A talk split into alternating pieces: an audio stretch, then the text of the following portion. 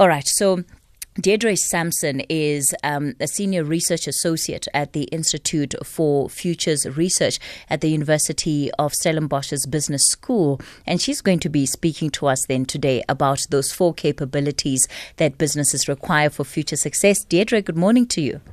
Good morning. Firstly, let's talk about then what it is that why these four capabilities in particular.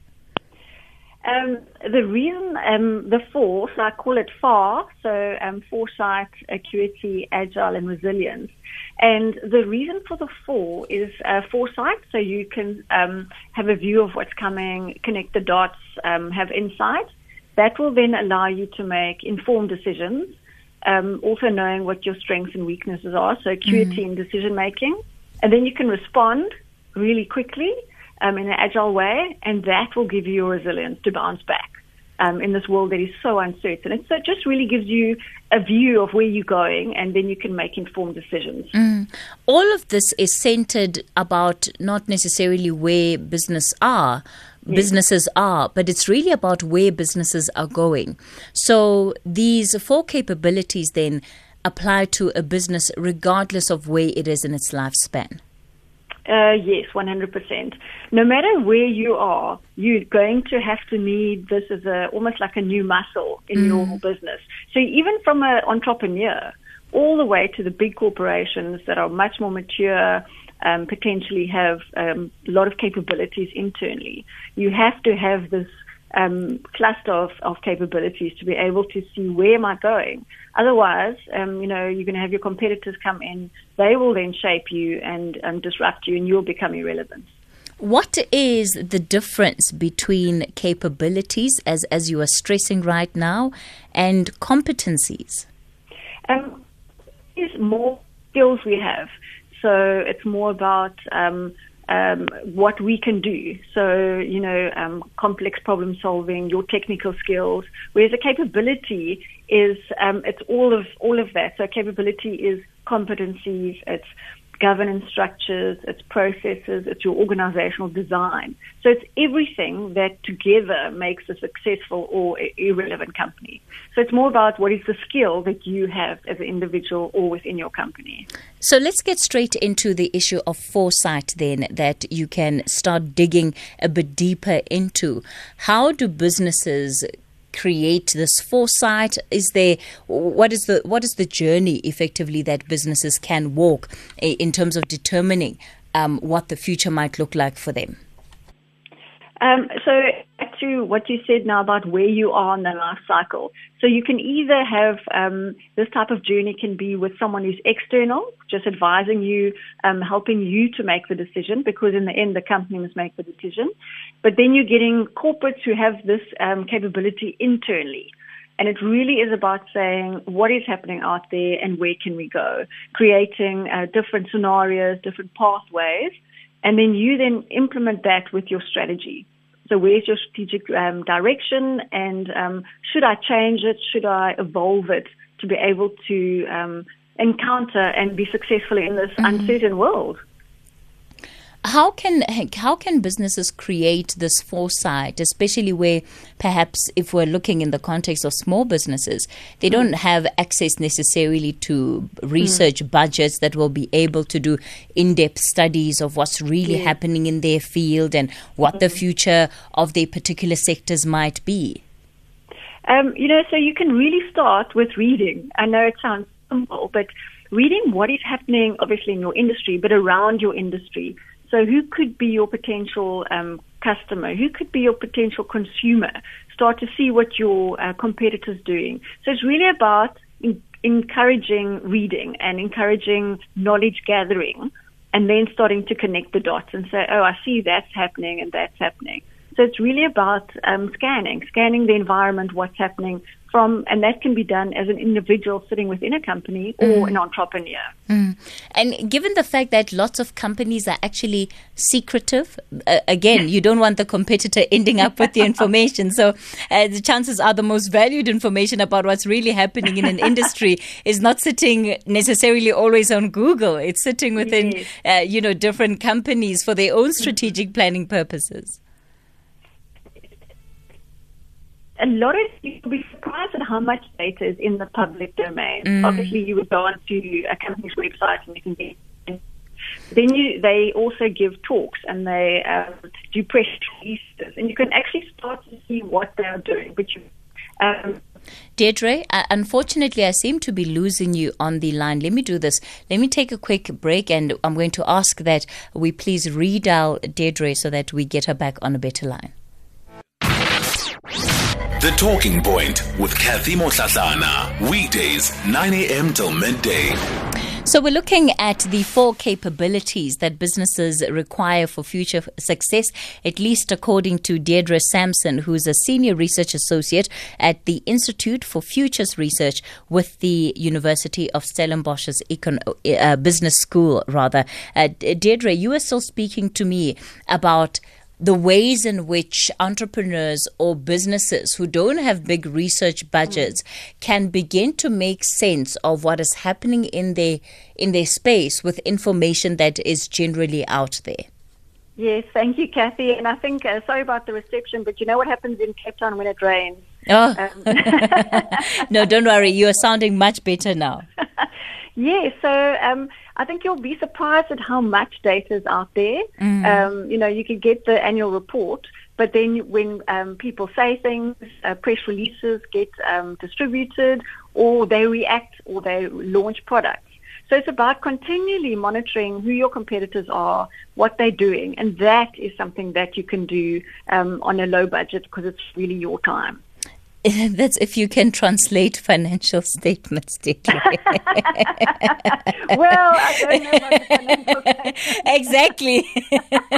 I love how you just said it. Like, yeah, just go through their financial statements and yeah, I've tried to do that at a couple of, well, sometimes I have to do it because of the work I'm in and I'm grateful that I've got, different experts who can help me make sense of it. So I suppose it's really about being able to find different people who could help you make sense of some of the information.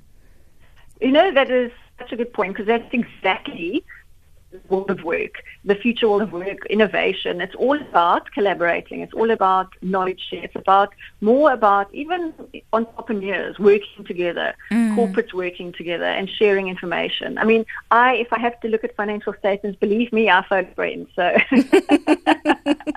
and equity, let's talk about that. Equity as in? As in one of the other A's under the... So acuity. Acuity, there we go. Thank you so much. Yeah. I thought you were going to talk to me about financial stuff. I was going to maybe have a problem with my call. No, acuity, I mispronounced it. Go for it. No problem. So acuity is really about being able to make decisions very quickly. So we can have amazing information, but if we're not structured to be able to respond quickly and deliver the value, especially I think what happens in a lot of big organizations, then that's all it is. So it's about being able to make the decision and execute quickly. So taking an opportunity, you see the opportunity, you are able to be informed by foresight and then respond with information, with knowledge, versus I just respond because there's a crisis. Mm. And the social relationships that go into it? In the social relationships. The building of social relationships, how important is that? That's very, very important. I think especially in, the world of technology, and social relationships are incredibly important and something that has to be based both from small companies as well as the big corporates that are working now, because it's something that's often neglected as well. And you also speak about agility, Deidre. Yes. So agility is really about being able to, now you've had the foresight, you've had the knowledge to be able to make the decision, but how can you respond? And it's not just, when I say respond, as in making a decision, but how do you execute and capitalize on that? So what are your ways of working within organizations? If you've made a decision to launch a product, can you actually implement it? Can you execute it and make a success of it? Mm. So it's really about being able to respond quickly to what's happening and not taking months and months, because that's with the world that we live in really no longer working. It's literally you have to make the decision and respond. All right, I'm starting to get a slight problem with your phone again, but let's see if we can't get through this, which is the final one, and it's resilience for businesses. Yes, so that's we talk about foresight and being able to see what happens. Sometimes you can't always see what's happening if you look at the pandemic, but it's about being able to bounce back. Mm-hmm. And bounce and learn from your experiences and take that going forward. So how can we learn? How can we be more competitive? And then to be sustainable, it's all about, can I come back from the crisis that's being experienced? For many businesses, what you're saying obviously will require reflection. It will require a step back to really assess what the state of things are. Knowing generally the nature of businesses, and again, small to medium enterprises in the country, there often doesn't seem to be time to do that, because those who own these businesses are caught up in the daily functions of surviving and doing what needs to get done in the moment.